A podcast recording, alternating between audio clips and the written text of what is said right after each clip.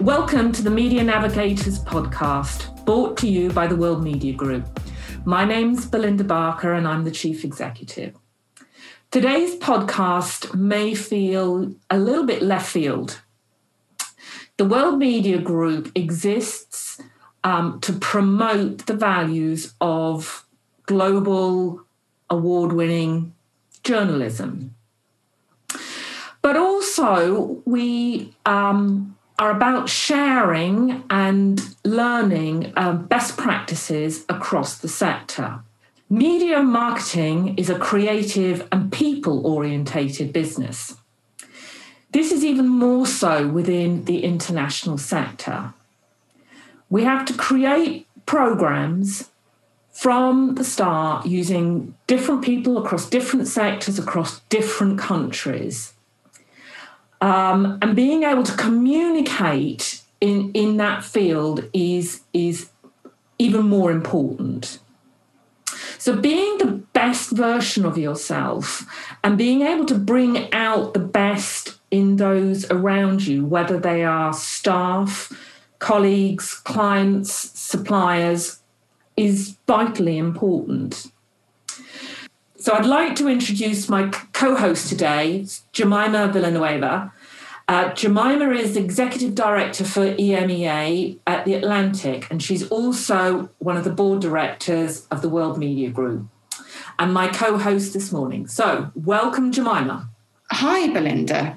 Thanks for asking me to join today. This is very exciting. I have the huge pleasure to introduce Amy Kean. Hi, Amy.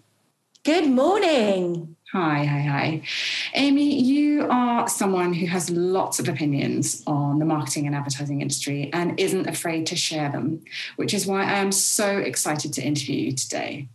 Um, really sorry to go all fangirly on you, but I do want to give you a proper intro. And I've listened to a few of your podcasts recently, and everybody seems to give you a really long intro.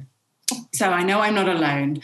Um, apart from knowing you in real life, obviously, and having having worked with you recently, um, I follow you on LinkedIn and on Twitter, and I find your content incredibly uplifting. And and I was looking into why that is, and it's because it is so honest.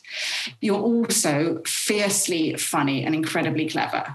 So um, audience, I'm just going to turn to the audience for a second here. I'm going to have to apologize in advance. This episode is going to be a little bit sweary. Uh, of all the World Media Group podcasts, this one will probably have more F bombs, I guess, than all the others combined. And principally because if we want to talk about Amy's book, The Little Girl Who Gave Zero Fucks, we're going to have to. So, Amy, Amy is a best selling author, and The Little Girl Who Gave Zero Fucks is a brilliant feminist manifesto, but in the guise of a, of a beautifully illustrated children's book. Amy, you're also the editor, the culture editor of Shots magazine. You co founded DICE, which stands for Diversity and Inclusion in Conferences and Events, and very recently founded your own company. Congratulations. The company is called Six Things Impossible. So I'd love to kick this off uh, with you telling us a little bit about Six Things Impossible, please. I would love to because I'm in hardcore self promotional mode at the moment.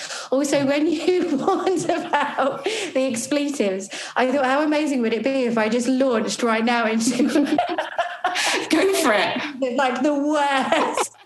swear swear words and phrases i won't i'll use them i'll use them wisely and appropriately when i swear six things impossible is I started it last year, finally got the bravery to in 2020. It's the, I call it the creativity and culture company for tomorrow. And it's the company that I always, I always wanted to see exist. So I made it. Mm-hmm. Um, it's for those of you who don't know the the quote. It's named after a really famous quote in Alice in Wonderland, but the book Alice in Wonderland, where Alice and the Red Queen are talking, and Alice refutes impossibility and the Red mm-hmm. Queen says, you can absolutely achieve and believe in impossible things. You just have to practice. Mm-hmm. For example, I believe as many as six impossible things before breakfast every day. And I just love that quote because it's about optimism and open mindedness and just achieving stuff that everyone else thinks they can't. And that's the foundation of my business. Wanting to do things lots of different things in brand new ways.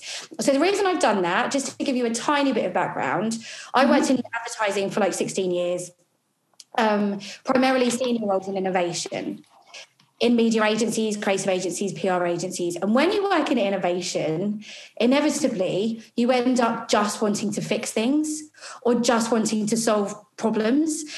And you're look at society and life and products and processes and you always want to make it better mm-hmm. um, and so that's what I've basically founded my company upon is the desire to make everything better across company culture, lack of you know the lack of diversity in our industry, collaboration, the originality of ideas, um, and so yeah, that's me. Wow, that sounds very exciting. I mean. I guess you don't have context for launching a business not in a pandemic, but how has it been launching this business in a, in a virtual world? Uh, I feel like I've had, I mean, how honest do you want me to be? Do you want me to be honest? How honest shall I be? I'll be really honest. You like my honesty, Jemima, I'll be honest. I do. I said that in the intro, so you're right. yeah. Uh, I had no choice. So right at the beginning of the year. And I think it's actually really important to talk about this because it's a thing that a lot of people go through and they're often too embarrassed to talk about it. Mm. So, right at the beginning of 2020, I started a new job. I had really high hopes. It was part of the leadership team, it was an innovation consultancy. And I thought this was going to be the most amazing new chapter in my career it was horrible. For six mm. months, I had a, you know, my first day was in lockdown, so I never actually had any kind of social dynamic mm. or currency with these people. It was a hideous six months. I felt lonely, I felt isolated, I felt misunderstood, and I was living on my own. So obviously, you have that kind of way. And I literally had no choice for my mental health but to leave which looks crap on my CV. And I had all of that, you know, horrible, oh, but it look really bad type. Um, but when you know you have to leave, you have to leave. I, have been in, in situations like that, like situations like that over the years, and you just, it's black and white at one point, isn't yeah. it?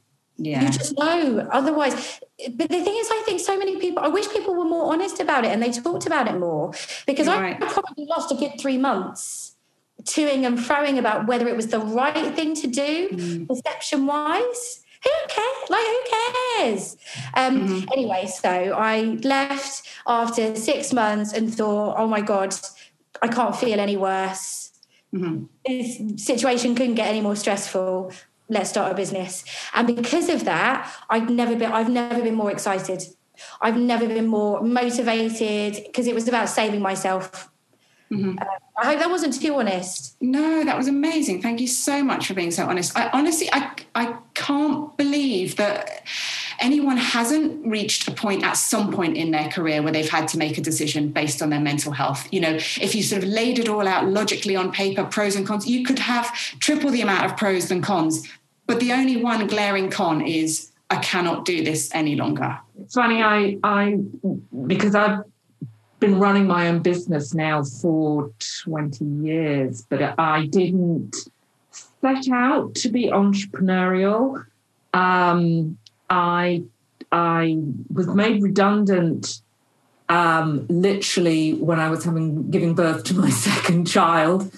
Um, and it was that kind of uh, I had two kids under 18 months old and to try and find a, a, a, a full time job within the international sector, which is where I've, I've always worked in international. So traveling a lot, it, it just it wasn't going to happen. I couldn't I couldn't do it. And so I didn't actually intend to set up a business. I just took on client and then I took on somebody else came and there was another client and then and then all of a sudden 20 years later I'm, I'm still running running that business. So yeah it, it, it, there are different ways into it. Sometimes it just happens to you whether you whether you haven't got a, a cunning plan or not but anyway. I'm not not sure i'm recommending i think i suspect having a cunning plan is a better way of doing it but you know there are other ways as well. Sorry, Amy. We're supposed to be talking to you. I'm, I'm waffling on. No, no, this is great. I'm a firm believer in the universe. Well, obviously, the universe exists. I'm not believing that, but I think serendipity and things happening for a reason, you have to believe it, surely. I'm disgusted that you got made redundant when you were pregnant with your second child. Yes, these things happen. The world has has fortunately evolved in 20 years. But yeah, Well, have you heard of pregnant then screwed the the body? Yes. Uh, yeah, so they're suing the government, I think. no, anyway, well, I've got a big fat payout, which actually made the whole setting my my business up a lot easier. Every cloud. anyway, sorry, we've really gone off piste here. So, um, I really wanted to talk to you about um, Dice. Um, now, so the World Media Group puts on um, events during the course of the year for the for the benefit of the industry, and we we we cover a whole raft of different thematic um, uh, materials. Uh, but trying to get uh, a, a really you know diverse set of speakers is, is incredibly difficult. I mean, it horrified me um, a few years ago when, uh, uh, in a feedback form after an event, uh, we got accused of actually being sexist because there had been more men on uh, a panel than than there were women. Um, I always try really hard to get women. I mean, if for every if if I approach um, five men and and five women, uh, one of those women m- might consider speaking. Five out of all five men will all say yes without a, a doubt. So, what I would love to know is is how how can I make it more easy for women to say yes? And also, what are what what should businesses be doing to you know encourage um, the women within their business to to speak out and, and be seen, so that we're not promoting the white male. Apologies to white men. I'm not discouraging you. I, always just want like to I have encourage to apologise more to white men. They're fine. um, this is, you know what? This is an area in a conversation that requires a huge amount of honesty and us facing the reality of women plus events.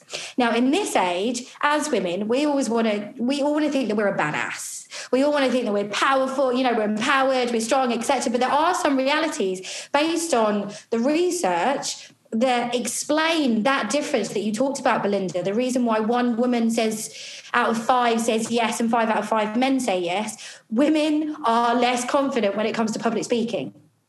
That's a statistical fact. There's a study. How weird is this? So, you know, the museum, Ripley's Believe It or Not Museum, mm-hmm. which I think is closed down now, but they did a research project two or three years ago.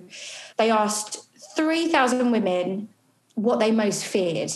And what they did was they presented to them 88 fears. So arachnophobia, various different fear of what's the fear of falling? Ooh, I Fear of heights.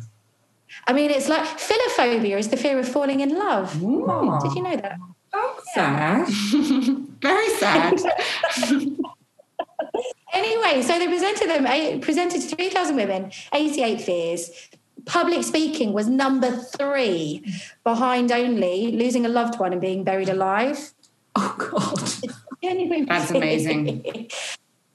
Across all women, and there's various reasons for that. We worry about being judged, we worry about being perfect, and so on.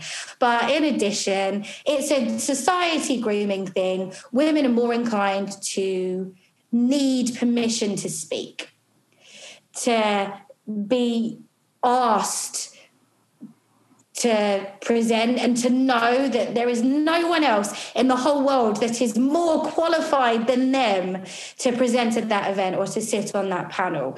And this is the problem. I've been working in events for years and years and years, probably about 20 years.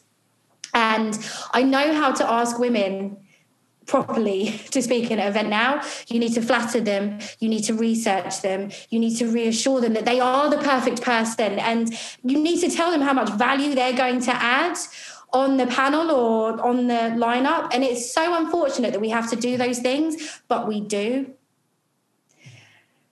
A lot of events organisers, um, in my experience, they churn out events. It's a money making thing they rely on their bubbles and they don't want to go to that effort. A lot of events organisers, based on my work on, that I do with Dice, are lazy.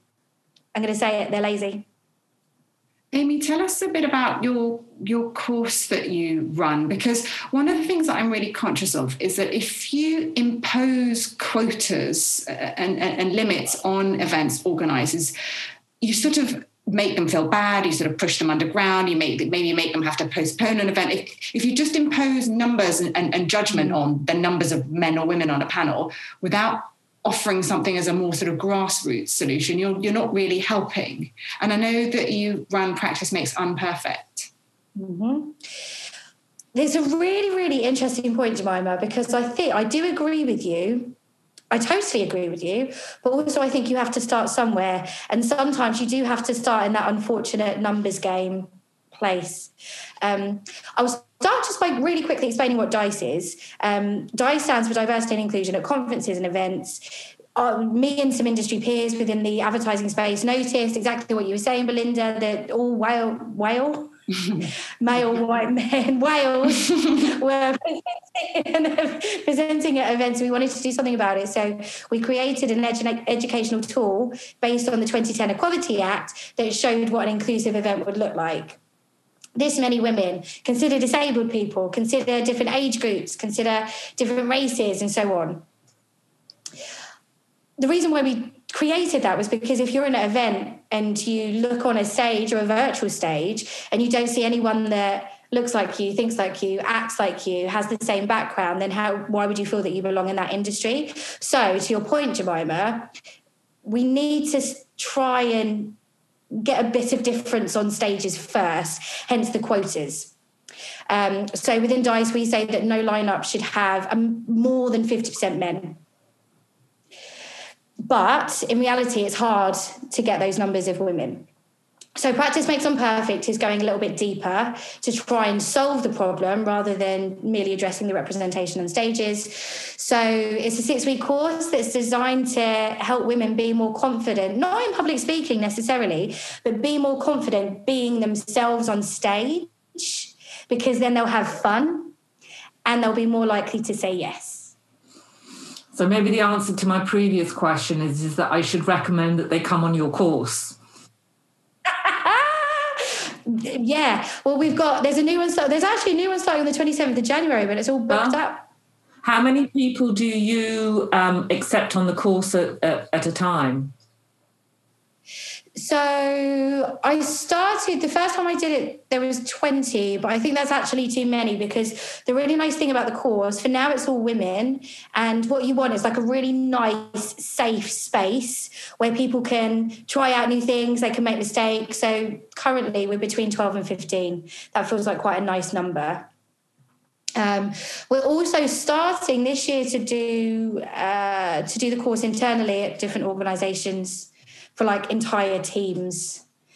Because actually, you know what I realized? There's something about Zoom that terrifies people. And a lot of people have said to me recently when they've been talking about like stage fright and presenting, people get really terrified about presenting to their own team members on Zoom it's a real thing. I don't know the source of the fear because you can only see your head and shoulders, but there's just something about it that. And you can always present, pretend that your internet connection has gone by freezing your face or going, ah, ah, ah, ah you know, that's that was my always my my fallback.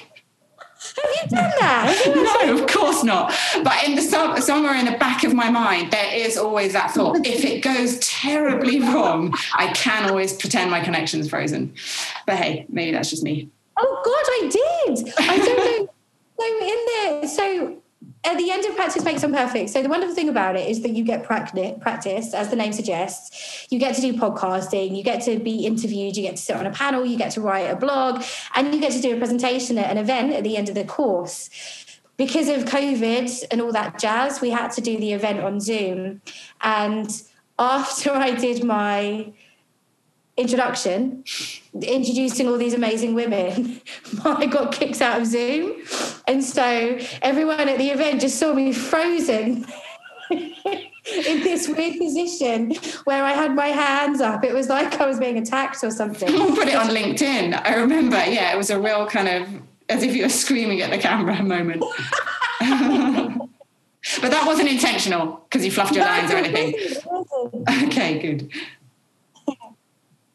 Before you leave, can I, if we could just go back a little bit, because you, you talked about um, how to get, uh, how organisers can help encourage more more women. But if you were thinking about um, one uh, as you know, kind of a, a head of a large business, what what should they be doing, or, or a unit to encourage their staff? Uh, and secondly, just just for women uh, like uh, including myself or Jemima or, or, anybody who who is aware that they don't put themselves forward as much as perhaps they ought to. What what would you what top tip would you give them? Yeah, the first question is extremely hard because the narrative of company culture today is primarily lip service, I think.